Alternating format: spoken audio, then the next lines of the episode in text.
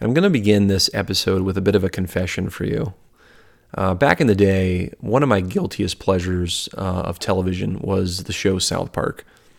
And uh, I don't say it as though I'm ashamed or anything like that. Uh, South Park, for all intents and purposes, is one of the most brilliant, funny, and comedic shows I think I've ever seen. Uh, although I, I, probably wouldn't go back to it as much as I would now today. Uh, that was just the time of my life, really. But one of the reasons why I loved the show so much was it combined comedy and satire with truth telling. It had the ability to expose rather deep and complex issues with a very simple animation style. And even though I think to a passerby, they might look at the show and say, well, it's just a couple of goofballs, you know, making cardboard cutout characters and they're not really doing anything deep or morally complex. And yet, I think anyone that would watch the show consistently would find that the producers, the writers behind the show, absolutely have an agenda in mind to expose certain things and it, and talk about sort of things that could be faux pas in the public sector if you just were to take them head on. And so that's something I'm going to be talking about in today's episode on the Writer's Lens. In my last episode, I was talking about exploring ideas and themes, but in this one, I'm going to talk about exposing them. What are some of the means by which we go about exposing themes or ideas or concepts with storytelling?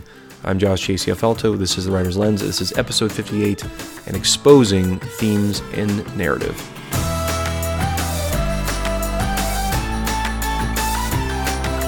Man, I'll tell you what, going back down memory lane, talking about South Park, just totally, you know, makes me want to scratch the itch and open up some of the first few seasons and go back to that time when I was, you know, just single and watching the show on end for hours at night, uh, probably eating a Papa John's pizza and uh, among other things that could probably end in debauchery. There was uh, there was a time when that was okay. That was okay by my own my own personal standards. But but anyway, uh, South Park, like I said, will always hold a, a certain little space in my heart uh, for its sort of comedic genius, despite all the insane, uh, vulgar uh, things that it does or or it does in its uh, in its animation. But anyway, not to divulge into South Park, that's a, that's a show that I will gladly dissect in a later episode. Uh, I was really debating whether or not to do this particular concept in the narrative wars because I've been doing this sort of side episode series called the narrative wars, and I hope you've been checking those out. Uh, but my main sort of theme right now, the main narrative, if you will, that I've been going through is talking about themes and concepts, ideas, and as a storyteller, how important those are to us that we are able to unpack them, uh, show them to our audience, show them to our readers, and allow them to kind of explore and poke around with us. So, moving from the exploration phase now to the exposing phase, I want to talk about what it means to be exposed. Because the word itself, I think, is kind of almost 80 20 in terms of negative and positive because we don't like the idea of being exposed in general. Like, you wouldn't like the idea of just being exposed to the world. That, that's typically uh, not a good thing to be a part of. Uh, so when someone talks about being exposed, it's unintended or it's unintended for the person. You know, it's unexpected. I didn't know that I was going to be put on center stage, right? Or I didn't know that my intelligence or perhaps my my ability to answer questions was was going to be put in front of a bunch of people that could judge me for it. So exposure really deals a lot with judgment. Uh, it deals a lot with the embarrassment or the shame that could come with judgment and basically kind of an overall guilt almost. Like, I don't want people to know this about me, right? Like, I don't want anyone to know this about me necessarily. Or maybe we don't want anyone to know about X thing that's going on. And one of the hallmarks of South Park, and it doesn't have to be South Park, one of the hallmarks of comedy and satire is that through tongue in cheek or stand up comedy, uh, comedians are able to talk about truths in a platform, or on a platform, I should say, that allows us to laugh at truths, right? Uh, I, I, just think of uh, some of the greatest comedians that that I grew up watching back in the day, guys like Tim Allen, Robin Williams, and Bill Cosby. Uh, Cosby's humor for the for for what it's worth is good uh, when he was on stage. But these guys had the ability to talk about things that may have been uncomfortable if you were to just talk about them just head on. If you were just bring them up in conversation, say, "Hey, how do you feel about you know the latest gaffe of the government?" You know, or or talk about uh, you know how do you feel about the latest uh, you know scandal that you heard about down at the you know X Y Z company, right? Uh, so comedy has this way of presenting things that are true uh, and exposing certain things, but doing it in a, in a means by which it kind of catches us off guard. And we're fine with being caught off guard because we want to be able to laugh at it, even if we disagree with it, because we ultimately do agree with it, because we know that what they're talking about is true. So, keeping that in mind as far as exposure is concerned, uh, and comedians tending to be uh, strong voices for speaking the truth. You know, how does this idea of speaking the truth apply to other areas of presentation? Right. So if we're not just talking about comedians, we're not just talking about comedy and satire and you know sort of these public spaces that we all can kind of go aha you know or or maybe we, it does make us still uncomfortable to talk about it are there other ways to present uh, sort of an exposed idea or a, an exposed situation? Well, of course there are. You know, and as a and as a writer, I know from watching film and reading books that you know authors and producers and scriptwriters. I mean, they're doing this all the time. Okay, as much as we explore ideas, we're also exposing things. Uh, in biopics, you know, uh, autobiographies can be very exposing for the person that they're about. Uh, just recently, there was a uh, there was a, a biopic called Spotlight, which talked about some journalists. Uh, it's the true story of um, a group of journalists that basically went after the Catholic priesthood and all the cover ups that were going on regarding sexual abuse allegations. And the movie itself ended up kind of opening the can of worms on an issue that's been skirted under the rug. It's been tried to be hidden by the Catholic Church, uh, and and, and by no means am I trying to come down hard on the Catholic Church. Okay, I'm not an anti-Catholic. I'm not, you know, any of those things. But what I do want to talk about is what it can do from an artistic standpoint to tell the truth through a narrative and get people's attention with it who are going to say, you know what? I didn't really know that this was going on, or maybe I already had an inkling of an idea that this was going on, and the fact that someone has now presented it to me as a story and presented the the age old uh, protagonist and antagonist of the story, I now can relate to it. Okay, there are faces now with this, you know, sometimes faceless scandal and crime that's going on. I can now uh, look at it and put some faces and names to things, and maybe be driven to become a part of creating awareness, you know, for victims of sexual abuse. And it doesn't have to be necessarily inside of the priesthood. It could be anyone who is a survivor of sexual abuse, uh, or maybe you, uh, an individual who watched it, could watch it and go, "Oh, I'm not alone." Right, I'm, I'm not alone in that I was abused or something had happened to me. Uh, I thought it was just an isolated incident that uh, it could have happened to somebody else or something like that. So through autobiography, or well, you know, not not that Spotlight was an autobiography, but through these sort of bio pictures where we're being taken through uh, true stories from a perspective of we want to talk about an issue uh, that is obviously close to the heart of the director or the the writer, whoever did it, and kind of go through this and present something that is a problem, is an issue. So so that would be the first first means by which we see this very often. I mean, fiction can do this too. Now, it's not just true stories that are good at exposing uh, certain themes or ideas, okay? Like, you don't have to necessarily base everything on a true story. Fiction can do this also. I mean, one of my all time favorite movies. Uh, as well from back in the day, as I'm, I'm, it's almost like a nostalgic episode for me. But Hardball with Keanu Reeves. If you've ever seen that movie, if you're any bit of a baseball fan, uh, I highly recommend this film. I mean, I love Keanu Reeves because he's Keanu. It's just awesome. but uh, uh, this movie Hardball that he did years ago uh, deals with a guy who's down and out. He's a he's a gambler. Uh, he's kind of a nobody. He's just surviving off of like pizza and beer for the most part, and he ends up having to coach an inner city baseball team. And obviously, there's this is a story of redemption.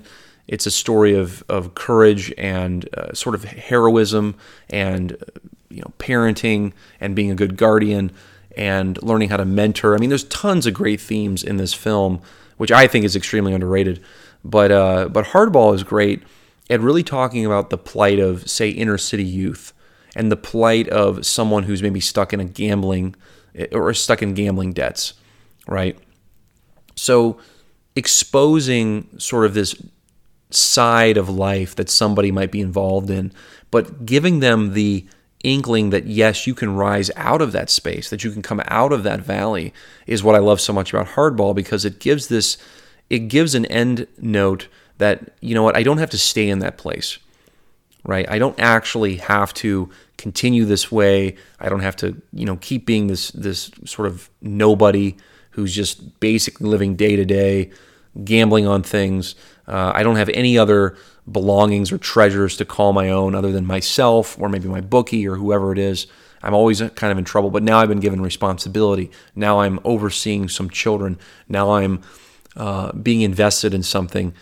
And to me, that's those are great themes to explore and also to expose that these are good things that we can go after. So it's a fictional story, of course, um, but it still gives that punch of look, here's some things that, that are going on that very well could be going on right now, right? Uh, there's a scene in that movie, and then we'll move on here. There's a scene in that film where one of the one of the boys is telling Keanu, like, "Coach, you know, we can't practice past dark because uh, otherwise it's it's not good for me to get home." And there's just this very kind of sad and, and just very uh, sort of heart wrenching scene where the boy is trying to get home and it's after dark and he's just trying to get to his apartment and he's by himself and he ends up getting mugged by a couple of older kids and he's beat up essentially. And uh, it's one of those sort of watershed moments for Keanu's character where he goes, you know what, I need to really pay attention to this. I, I can't be so flippant with uh, my duties as a coach, or otherwise these kids are going to pay the penalty for that. So that's just in fiction in general. Now, science fiction, of course, is a whole other ballpark and is one that I thoroughly enjoy being a sci fi guy. But as far as exposing ideas, okay, yes, you could do the same thing like we did in Hardball and talk about, uh, you know, a person that needs to move out of a, of a difficult valley or, or, or being in the weeds where they are. But sci fi is a little bit different because we're always dealing with technology, right? We're always dealing with some sort of new tech or some futuristic gadget that's now uh, aiding or uh, causing problems for humanity. So in science fiction, I think one of the things that has to be done properly is to talk about the nasty side of that tech. Something that comes from the technology that totally throws everything else into a, kink or a, or a problem and forces humans to make really, really bad choices. I always go back to Blade Runner 2049, which is one of my favorite films now. And this idea of the replicants and manufacturing human beings that live four to five or six years. And, you know, they have super strength. They're, they're embedded with the memories of some random person. Uh, they all have similar stories uh, to make them function in society. And of course, of course, they want their freedom. You know, of course, they, they want to be treated as equals. Of course, they don't want to just be these sort of moist robots walking around. And that works because we as human beings know that we want our freedom, right? And so to make something, scary thought, in our own image, that spirit of rebellion, if you will, that spirit of wanting to have freedom is going to be passed on into our creations as well in this in this concept in this sci-fi story. So yes, science fiction can do it too. In horror, you see it done. Okay, Jaws, for instance, uh, for instance, big time blockbuster, probably the original summer blockbuster, uh, the movie Jaws, uh, talking about fear, you know, preying on our fears, the, the fear of being in deep water, the fear of being eaten alive.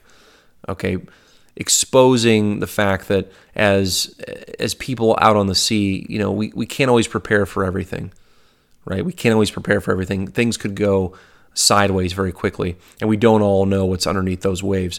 You know, I was just uh, talking with my brother-in-law a couple weeks ago, and he and I have very similar similar opinions about the open, deep ocean. Okay, uh, what is down there? What is down there that we've never seen before? What is down there that could eat you? Okay, there's there's so much in the deep, deep ocean that we have not seen, that we have not covered, that we don't know what's there.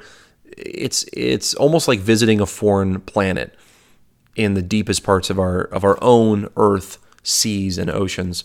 And he and I both agree that uh, going down there would be exhilarating in some sense, but I don't want to do it by myself. Like I would, I would never want to be exposed down there at the bottom of the ocean. So Jaws did this. Okay, Jaws was able to do this, exposing our fear of an animal that we just can't control, an animal that we can't, uh, you know, dictate or reason with. So, so in horror, you'll see it. But like any of these things, and we could go on and on in a lot of different genres and be a little more specific like anything that that deals in the exposing of an idea or a concept or a theme and uh, making it known to the masses that hey this has been going on for a long time and now i'm bringing you into it uh, everything will work so long as it's both genuine and authentic. Because once you start inserting separate agendas uh, i don't think that it eventually well i won't say eventually i don't think that it will have inevitably a uh, an appeal with a general audience. Because the general audience is out walking around experiencing reality experiencing real life.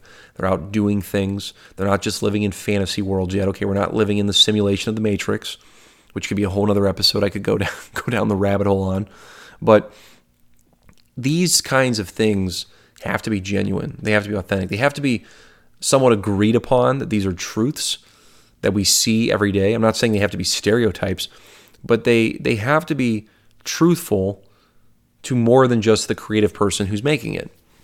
Okay, so again, this kind of gets back to the old question of is all art subjective? Yes, in some sense it is. Can it be objectively good?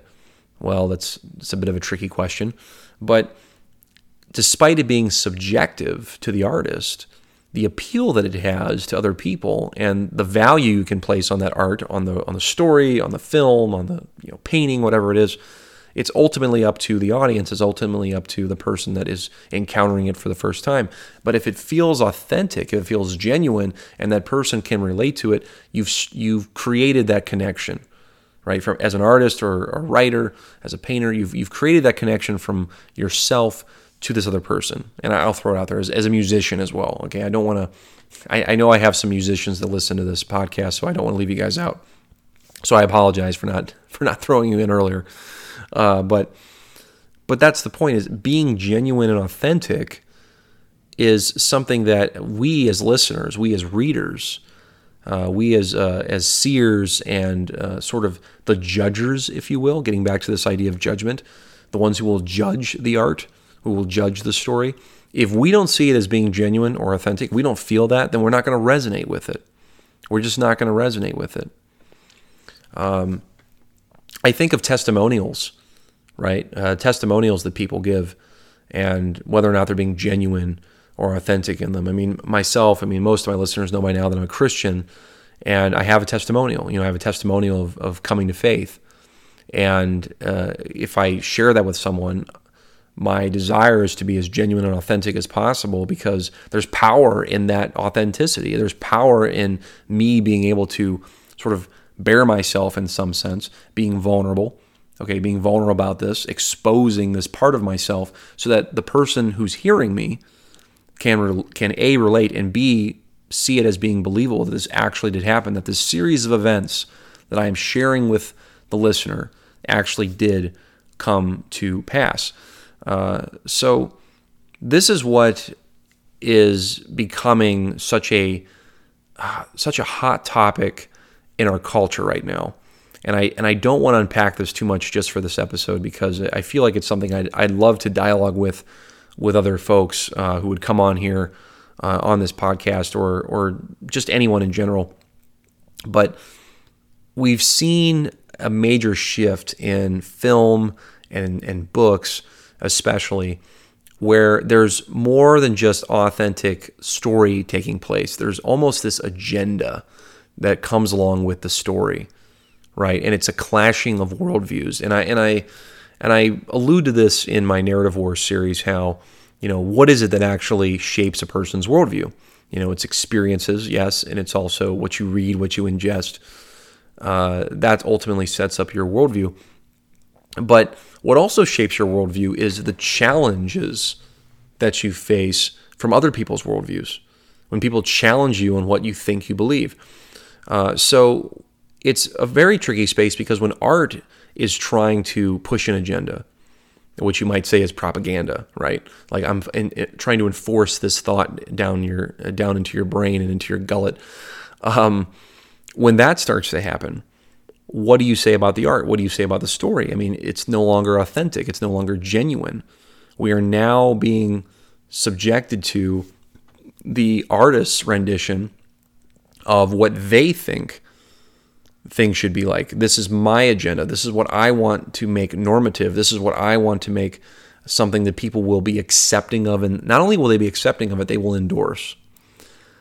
And like I said, I, I don't want to get into too much specifics on this, but but it, you don't have to peruse YouTube or other podcasts for very long to see that there there really is a lot of division going on as far as uh, worldviews clashing in our film and our TV and our, our media and, and, and, in, and in books.